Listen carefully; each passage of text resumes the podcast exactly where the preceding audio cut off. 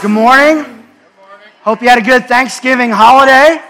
How many of you guys traveled over the holidays? Traveled? Awesome. So we're going to talk today about this thing that I actually, as we were traveling over the holidays, I thought, I wish this was true in the car right now for us. Traveling can be challenging, can be difficult, but before we do that, before we get into that, we've been in this series called Blessed, and probably many of you, like we did, I had dinner at my mom's house and my kid's grandmother, and we're sitting around the house table eating, and we all had these little things where we could fill out what we're thankful for, and we did that, and somehow it turned into a competition of who could come up with the most things they're grateful for. My son won, cleared away. He did that. So as we're doing that, it's an important exercise, not just for a Thanksgiving get together, not even for a season in November in the fall. It's an important exercise for your faith, for your attitude, for your gratitude, all that. It matters because what it does, when you count your blessings, what it reminds you is what we've been saying is when you count your blessings, you remember you can always count on God. When you're aware of how much he's given you and how good he's been to you, it reminds you he's faithful. I can count on him no matter what. The challenge is we become more thankful for what we have or what he's given us than the one who's giving it. And the goal of gratitude is always to connect us to our gracious, good God who gives us everything. But the best thing he gives us is himself, this relationship with him. His primary goal in your life every day is to teach you that you can trust him no matter what, that he's faithful, that you can trust him no matter what. And we've been in this series about counting your blessings called Blessed, trying to figure out what exactly does that word mean. Because sometimes when we use it, we say we're blessed because we have something good or something good is happening to us. But when you look in the Bible, when it talks about the word blessed, a lot of times something good isn't happening. Sometimes the people who are saying they're blessed have nothing. So what does the word blessed mean? As a matter of fact, kids, if you're taking notes on the note page, that's one of the questions. What does the word blessing mean? So I'd like you to think about it today and write down what you think it means. And here's why it's important. I think we know what that means because if we think blessed and blessing only means I've got a lot of good stuff, someday if you find yourself and you don't have something you want or something bad's happening, you might think, well, I'm not blessed. God's not with me right now. He's not for me. But here's what the Bible says about the idea of blessed and blessing. A lot of times it's used about 112 different times in the New Testament, with verses like this: blessed are the poor in spirit, blessed are those who mourn, blessed are those who are persecuted for righteousness' sake. It also says this: blessed are those who hear the word of the God and keep it, people who do what God says. Blessed are the one whose sins are forgiven. Blessed are the man who keeps going under difficulty. Blessed are those who die in the Lord, for they're invited to the marriage supper of the Lamb, speaking about heaven. The idea of blessing is very rarely tied to what we have in terms of stuff or money. It's always tied to what we have in Jesus and who he is in our life. And the most important thing we can learn is that no matter what's happening around me, I can experience what it means to be blessed by God. There's really no hint of material prosperity or perfect or good circumstances when it talks about it in the Bible. On the contrary, blessing is typically connected to either loss or challenge or trial or difficulty, but always the spiritual benefits of being joined by faith with Jesus. I can trust him no matter what. The Greek word actually means, because I don't know if you know this about the Bible, but it's really kind of not one book, it's 66 books divided into two parts, the Old Testament and the New Testament. The New Testament tells about the story of Jesus, about his time here on earth and going to heaven, and then the first followers of Jesus. And typically, it wasn't written in English. It was typically written in the language of the Greek language. And so sometimes when you translate from one word to another, my family and I went and saw Coco this weekend. Anyone seen Coco? It's an interesting movie. Pixar always tells a great story. And anyway, it's set kind of in the Mexican culture. And my son came out wanting to speak Spanish instantly. And he actually is making a pretty good run at it. He can say, si, señor, and si, señora, and beyond that, that's about it. But he's got that part down. So he's fluent. And the thing about when you translate language from one language, or word from one language to another, sometimes it doesn't always translate well.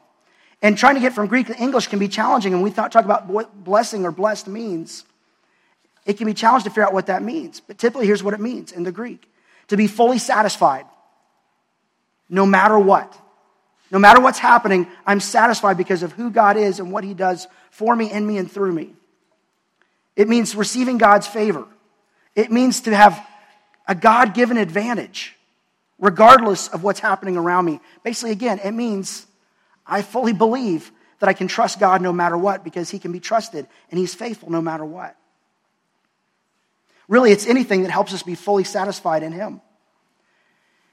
One of the best ways I can think of it is really is to be blessed means it's to your advantage to fully trust God no matter what, to look to him in any circumstance. And it actually gives very specific directions of, if you want to know a place where blessing happens, like if there's a place you go and you're just blessed and God, you have God's God-given advantage and favor, and it's God, you're satisfied no matter what. If you want to know what that place is, it tells us actually one very specific place. This place is where blessing happens. And it's found in the Old Testament in Psalm 133. And in Psalm 133, this is called a song of ascents. Basically, this is one of a group of psalms in the Old Testament that were basically prayers or songs that people would say or sing on this road trip to go worship God at these festivals. And it was basically a holy road trip. These are called pilgrim psalms. Not pilgrim like pilgrims Mayflower in Turkey and that kind of thing. Those were pilgrims, but those aren't the only kind of pilgrims. Pilgrim means someone who's on a spiritual voyage. They're going to a destination. And the people who would sing this song, the Israelites, they would sing this song on this holy road trip. Holy road trip, Batman. They would sing this song on this holy road trip as they're traveling together.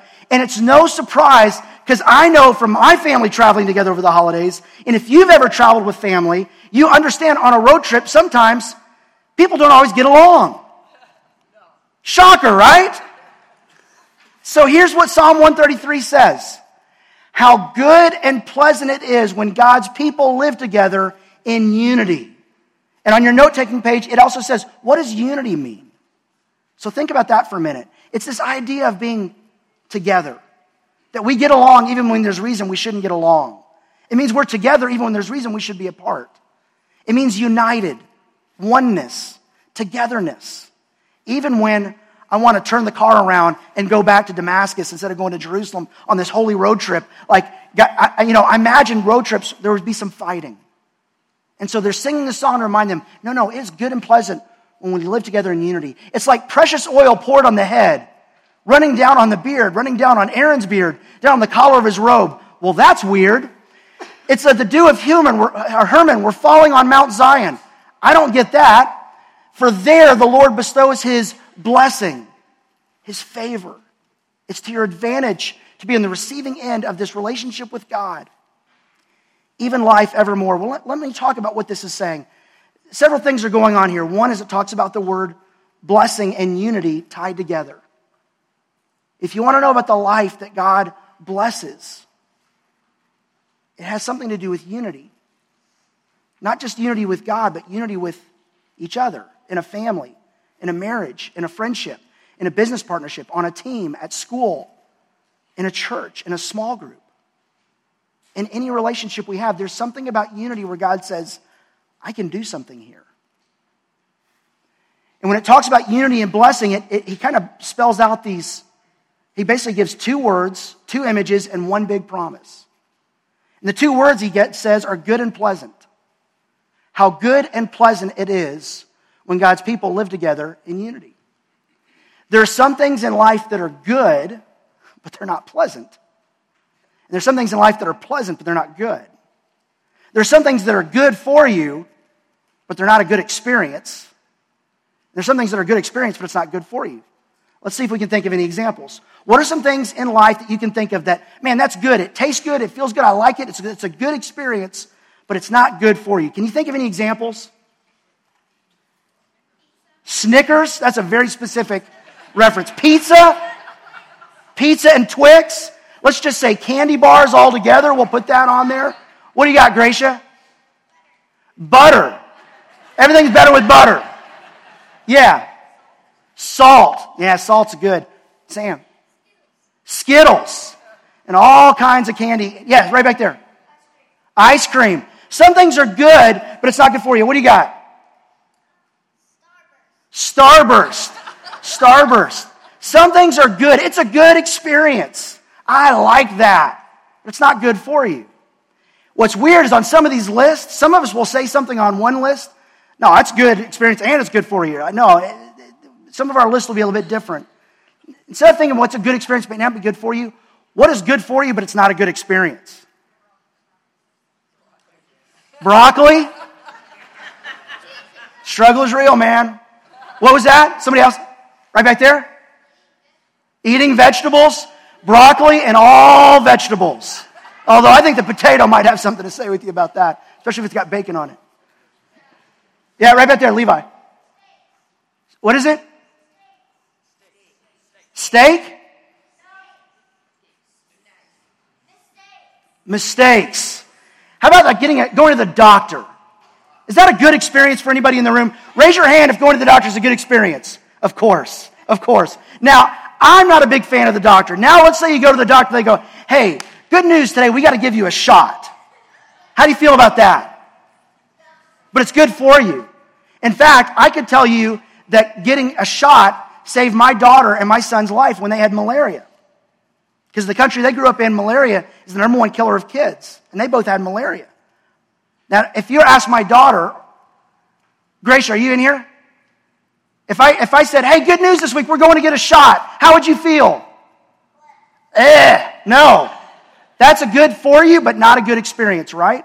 The dentist, I feel that way about the dentist. Not a big fan of the dentist. Some people... Who likes to hit the snooze button in the morning when you wake up? The alarm goes off, you hit the snooze. Our first choice of the day is to make a choice to procrastinate. Our first choice of the day is to say, I'm not ready for you. We leave the bed saying, I'll miss you. I'll miss you. Like, I want to stay a little bit longer. Okay, some people would say that's not a good for you because what it says, it kind of puts your mind in a weird rhythm. Some people say that, but I think, but it feels so right, right? So some things are good for you. Some things are a good experience. Every now and then in life, you'll find something that's both.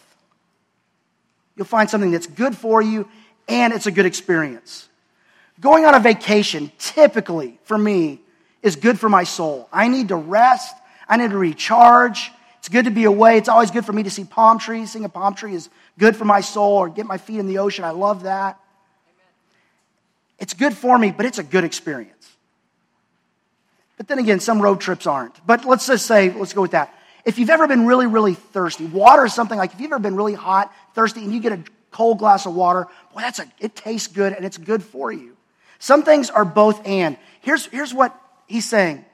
When you live together with others, when God's people, whether it be in a family, in a church, whatever it is, when you are connected together, working through differences, putting others first, everyone pulling for each other, when you're united together, it is good for you and it is a good experience. And if you've ever been in relationships that weren't connected, you were together, but you weren't together. You weren't connected. That's hard on the soul. That's hard on your spirit. It's hard on your emotions. It's hard on life. It is good and pleasant when God's people live together, this ongoing experience, not meet together every now and then, but live this way in unity. And then he gives us these examples, and they're kind of weird for us. It's like precious oil poured on the head, running down on the beard. You know, over the holiday, there's several things I wanted to do. I wanted to see a movie. I saw two. I wanted to go to a hockey game in Dallas. I did. I wanted to watch the Tech game. Glad I followed that along, followed that score along and stayed with it till the end. There's some things I wanted to do. At no point did I ever say, you know what would be really good? Hey, after dinner, why don't we pour oil on our heads? That'd be fun, wouldn't it? Who's got the precious oil? Let's pour it on our head. This doesn't mean anything to us, but it meant something very special to them. And it says this guy, Aaron. Aaron was Moses' brother. And he was the first priest, spiritual leader, kind of placed in a place of leadership with Israel, that Moses had him do this. And when they said, we're going to set you apart to serve God and serve people, they made it a special ceremony by something they did in that day. They would pour oil. So it's precious, and it smelled good, and it was very valuable, and they would pour it on his head as a symbolism of kind of a picture of being set apart as someone set special to serve God and serve people. What he's saying is, when you are united with others, when there is unity, it's like you're set apart to be a priest, to serve God and to serve others, that God can use you to lead and serve others. It is a holy moment that when you have conflict with somebody, if your brother and sister, or two brothers or two sisters in your family, and you're fighting, but you say, you know what? Jesus forgives us. I want to forgive you too. And we resolve that conflict. God says, I'm right in the middle of that. It's a special, holy moment. It's a God moment. In a marriage, when suddenly you say, hey, instead of fighting with each other, let's fight for each other. And suddenly you say, let's figure out how to work through this conflict. It's a holy moment. In a church, when people figure out how do we live together in unity, even though we're very different, not uniformity, that we're all the same, but we're different, but we can find a way to be together. God says that's a God moment. It's a special moment. See, unfortunately, people who aren't Christians, aren't followers of Jesus, they look at us and would say, you don't do this well. And what they're saying is, I don't see God in the middle of your relationships. You're fighting for yourself instead of fighting for each other, instead of doing what God asked. But when you do this, it's a holy moment. It's a God moment. I think a lot of Christians would say about this verse is how rare and short-lived it is when Christians dwell together in unity. Doesn't happen that often. When it does, give it time. They'll find something to fight about. But what if we could do it different? The other example there, it says, it's as if the dew of Hermon, it's as if the dew of Hermon were falling on Mount Zion. Mount Zion, it was the highest mountain in Palestine. It was just, I think, south of Galilee.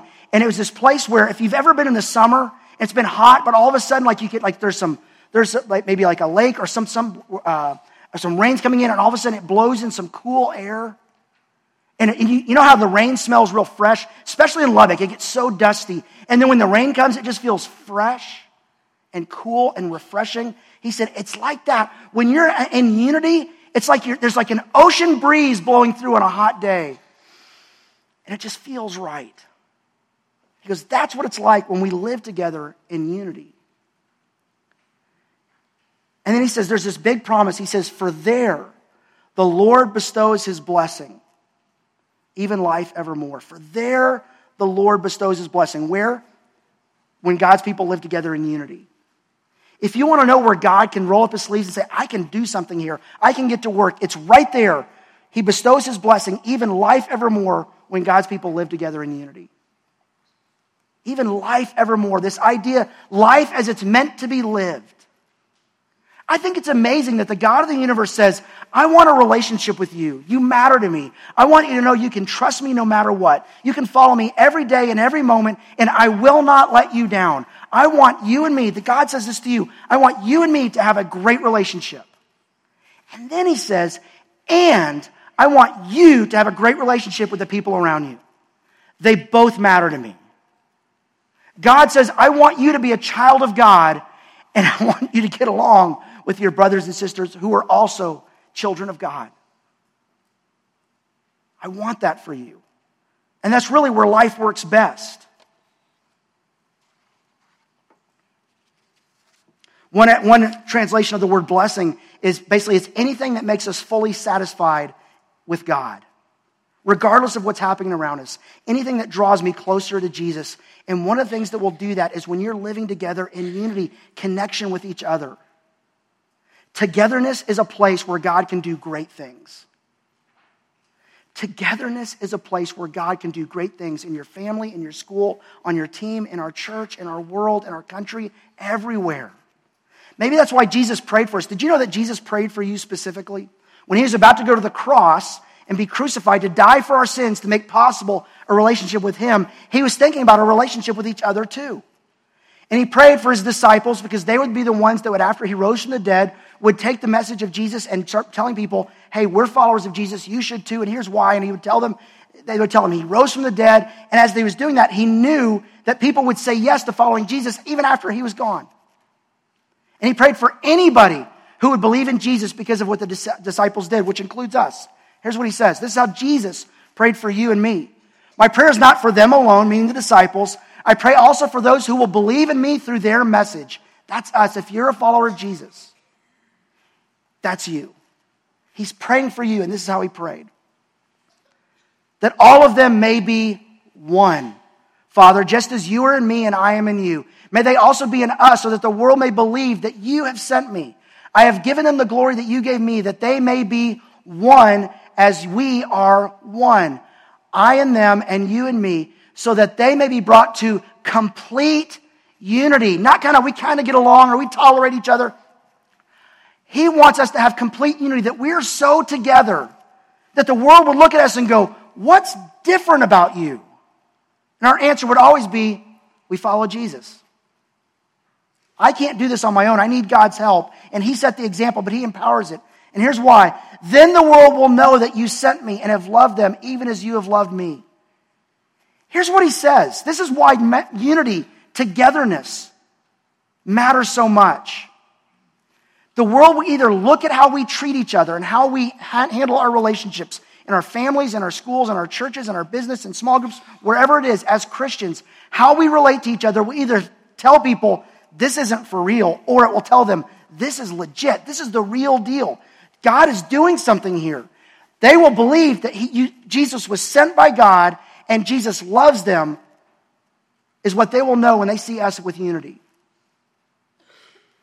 The next conflict you resolve with somebody may be the tipping point that helps somebody believe there really is a God and he loves me too. Just by watching how you two, whoever that other person might be, get along, or that group of people get along. This is why we don't gossip or we don't slander. We don't talk about people behind their back. It's why we believe the best and we extend trust and we rebuild relationships and we never give up on anybody because God never gave up on us. Unity matters for your faith and the faith of the people around you more than you could possibly know, so much so that Jesus, going to the cross, says, God, I pray for the people that will believe. Just help them have complete unity. It matters. As a matter of fact, it matters so much that in the rest of the New Testament, he tells us again and again and again, God gives us these ideas of how we're supposed to live together. As a matter of fact, almost 50 different times, expressions of this one Greek word called, we're talking about learning a different language. It's a Greek word that translates into one another. Here's a list of them. The yellow word, one another. It's one Greek word pronounced alelon. Say that with me, alelon. You just spoke Greek. You just said one another. And so, again and again and again, there's all these lists where it tells us, Jesus says, be at peace with each other. The Apostle Paul wrote a ton of them. Don't grumble among one another. What does grumble mean? That guy, he's not, you don't say it out loud so they can hear you, but just loud enough, but they might. That guy, he's no good. It's out loud, just loud enough so someone can hear it, but you're trying to keep it down. You're just grumbling, complaining. Have the same mind with one another. Accept one another. Don't boastfully challenge or envy one another. Gently, patiently tolerate one another. Be kind, tenderhearted, forgiving one another. He adds an extension on that, just as Christ has forgiven you. Bear one another's burdens. Speak truth to one another. Seek good from one another. Don't complain against one another. And these one another statements, we did a whole series on it a year ago, talking about how there's so many of these statements. So clearly it matters how we treat each other. It matters to us. It matters to our relationship. It matters to God. It matters to people who are on the outside looking in going, I don't know if I believe in God or not. Why don't you believe? Because I see who people follow God, how they treat each other. It matters to so many different people. And 100 times in the New Testament, in about 50-something different expressions, it says, I want you to love one another, treat one another with respect, forgive one another, all these things. So much so that it's such a long list, there's no way we can possibly remember all of them without a ton and ton of memorization and going through a list every time. Okay, right now with Pat, okay, am I loving? Am I forgiving? Am I grumbling? Okay, I can give you a simple way. We talked about this a year ago. A simple way to figure out how you can one another really well. If you want to get this right, you do this. You frame your moment. You know what a frame is, right? You ever put a picture in a frame? Where you frame something and it kind of singles it out where you can kind of look at it and all you can see is that one little thing. Well, basically it says, if you framed every moment with these 4 words, this summarizes all the one another's. 1/3 of them have to do with unity, what we're talking about today. Be together, even when you have a reason not to be together. Be for each other, no matter what. The other ones, about 1/3 of them, actually all say love one another. It's the most commonly, frequently repeated one another in the Bible. Love one another the way Christ has loved you. About 15% of them deal with humility. Humility means I'm going to think of others as much as myself, if not more than myself. I'm going to put others first. This is a tough one for us to wrap our head around, because if I'm putting you first, what's going to happen to me? But the thing is, if you're in a relationship and everyone's doing this, life works really, really well, because everyone's looking out for everyone. No one gets overlooked. Humility means thinking of yourself less, but not thinking less of yourself. You're valuable, you matter, but it means I'm going to look out for my sister. I'm going to look out for my friend. I'm going to look out for my neighbor as much as I'm looking out for my own needs.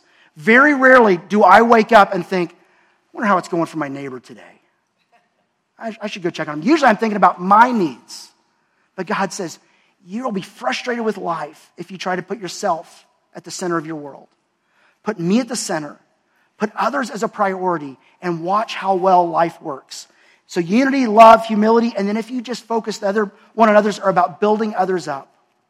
What can I do to build you up, to help you grow, to move you forward, to help you experience truth and growth and be the person God created you to be? If you had all four of those words, basically on the kids' note-taking page, it's got 4 questions. Does this promote unity? If everything I said and everything I did, I said, right now, with this moment right here, does this promote unity? What I'm about to say to this person or about this person, is this promoting unity? Are we more together because of what I'm saying or doing? And if the answer is no, don't say it. Don't do it. I mean, you know, my mom told me growing up, if you don't have anything nice to say, don't say anything at all, right? Have you ever heard that phrase? There'd be a lot of people working as mimes in the world if that were the case, right? Because it seems like all we have, a mime is someone who doesn't talk. They just kind of, you know, pantomime. Anyway, I feel like that's not important. But anyway, the idea is, if we did everything we said or did, is this promoting unity?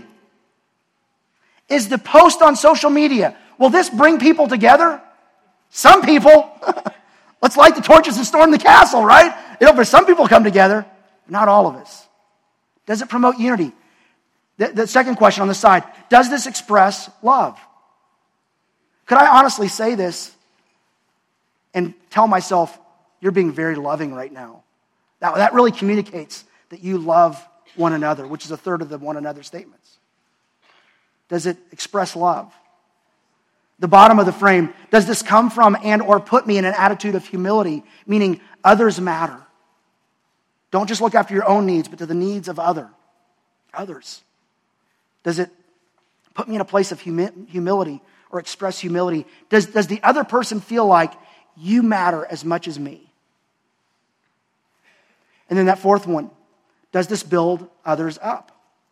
Is what I'm saying going to help them move forward in their faith or in life? Does it help them become the person God created them to be? And if you took every moment and you asked that question with everything you said and you framed every moment, those 4 words, those 4 questions, how different would your life be?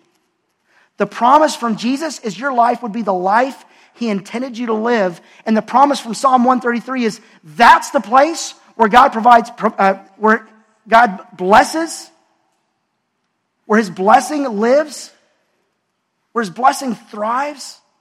That's where life happens, even life evermore. One of the questions about these 4 ideas is it an attitude, something you think, or is it an action, something you do? And it probably starts as an attitude, but I really think it's both. And if you wake up every day with the mindset of saying, today my goal is I want to bring people together. My goal today is there's some people that I feel like something's off between us. I want to make it right. Not I want to be right. I want to make it right. If I woke up every day saying, how can I just let people know today that they matter to me and they matter to God, that they are loved? If I woke up every day saying, today I'm not going to make it about me, I'm going to make it about others. And today I want to be part of what God's doing to build others up, Because there's lots of people in the world that they feel like they've got a permit to tear people down. But what if we were on the building side of things? I think that's why God says when people live together in unity, that's where I can get some stuff done. That's where I can work like nowhere else. When we're united, when there's unity. So here's the question, specifically talking about the idea of unity. What's your role in that? I want you to think about the people you're around on a regular basis. In your home, at work, at school, on teams, wherever it is, in church, in a small group. If you're in student ministry or kids ministry, wherever it is, your pockets of people. Especially if you know they're also a follower of Jesus. What God wants for us is unity. So what's your part in that? A lot of times I think I'm going to sit back and wait for someone to do something. That person is you. God says, make it right. Promote unity. Build togetherness.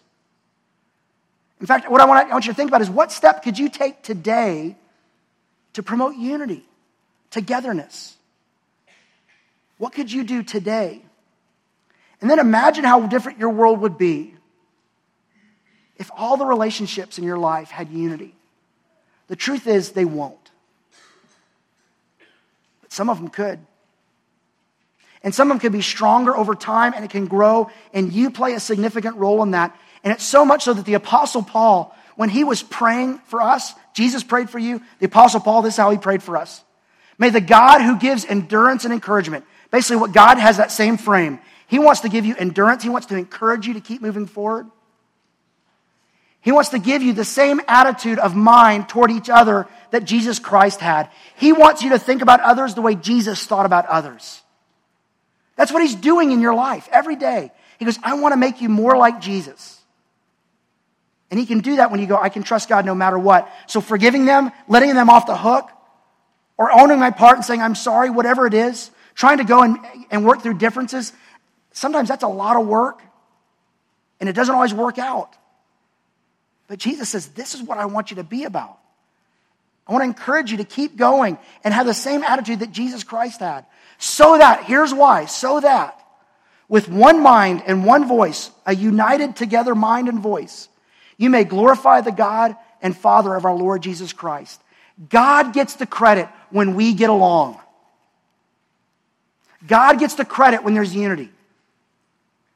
But it takes us being willing to say yes to Jesus and to each other for that to happen. And the Apostle Paul prayed for that. Jesus prayed for that. They knew it was important. And what I can tell you is this. If you want to have a Christ-centered life, a Christ-centered family, a Christ-centered business, a Christ-centered school, wherever Monday morning finds you, whatever your normal everyday life looks like, and for us, that Live Oak is our church home, for us to have a Christ-centered church, as Jesus leads our church, unity will either make that happen or it will tear it apart. And we all have a role in that in whatever circle we're in. And it's always worth it. If you can think of the times in life where you've had unity and togetherness, in spite of reason maybe why that shouldn't be there, and you are just connected and together with others, there is nothing that beats that. I wouldn't say it's like oil running over your head or dew blowing off some guy named Hermon. I wouldn't say it's like that at all. But it's like whatever I would put on that, man, that's really good and that is good for you. It is the best of things and the best for me kind of thing that I could experience in life. And God, when he created you, he knows how you work best. He says, you work best in unity. What is your role in that? What part do you play? When Jesus was born, Mary's cousin looked at her and she said, Mary, you're blessed, and so is the baby you're carrying. And she was right. We're entering this Christmas season, and so now is the point where all people who are ordained clergy can say, you may now put up Christmas trees and listen to Christmas music, but what I would say is you can do that all year round. You know what? You can put your Christmas tree in July. In my family, we're a house divided. When can you listen to Christmas music? Some of my family would say, is it ever too early to celebrate the birth of our Lord and Savior, Jesus Christ? whatever you think. So anyway, now you can listen to Christmas music. We can start celebrating Christmas. Some of us already have. The godly among us have already have.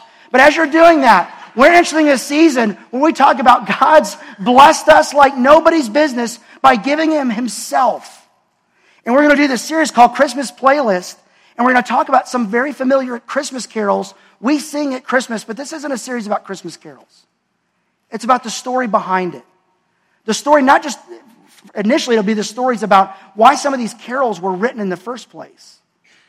The significance, the life-changing moments where someone has sat down and goes, I've got to write something down and put it to music.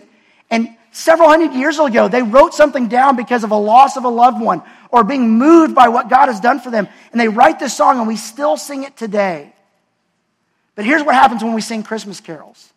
And here's what happens when we sing worship songs. It becomes some kind of spiritual karaoke. We just kind of sing along. We don't think about the words. There's always more behind the music when we're singing to God or about him. So we want to stop and think about not just the story behind the music, but the God behind the music. And the truth about Christmas or the truth about every day of your life is this. The main point of the series is there's always more behind the story going on behind the scenes than meets the eye.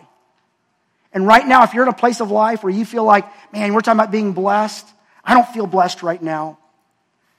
Life is hard. Life is difficult. I don't have unity or I'm all alone. Whatever it is, what I can tell you is God is always at work behind the scenes. We're going to focus on that for the next month, preparing our hearts over this Christmas season to remember that Jesus remembered us and said, I will not walk away from you. I want you to know me and be known by me and live together for eternity. And by the way, one thing we're going to do next week as well, I just want to prepare you to give you a week to wrap your head around this. We always do a reading plan for every series. And we're doing one for this Christmas playlist. We'll start it next week. And for the first 2 weeks, we're going to read through, if you're willing to do it, if you take the challenge, we're going to read through 2 chapters a day, the only book in the Bible that says you'll be blessed if you read this. Anyone know what book that is? I've said it in this series. Yeah, it's Revelation. And some of us are very intimidated by it. I want to challenge you to read it. Not because God will say you'll be blessed if you do it. This isn't karma. That's not how the blessing works. You do something, God will do something. It's not like this kind of fine print where God's now obligated. He just says there's something in here that it's to your advantage to lean into and look at. And for guys, on Friday mornings, I do a deal at Rudy's. Starting this week, we're going to talk about Revelation and read it together because it can be kind of challenging. And I want next week in the sermon, I'll give you some ideas of how to read through Revelation and the reading plan. I just think it's important for us to know that God's story doesn't end in a manger, doesn't end on a cross, thankfully, didn't end in an empty tomb even. As a matter of fact, God's story never ends. It goes on for eternity. But we know how the story ends. And God said, you have a part to play in that. And you have a seat at the table. And that's why Jesus came to the manger. That's why he died on the cross. And because he rose from the dead, we can count on his promises being true, that we know how the story ends. And God says, I'm writing a story and you're a part of it. So I invite you to come back and maybe invite someone with you for Christmas playlist. Let's stand for closing prayer. Heavenly Father, thanks that we are blessed. It's to our advantage to put you at the center of our lives. You ask us to do some things that we look back at you and over our shoulder and go, I don't know about that. That's why you want us to trust you. That we can trust you no matter what. Because sometimes you want us to forgive someone that it doesn't feel like we should forgive. You want us to seek forgiveness when we think maybe we don't deserve it.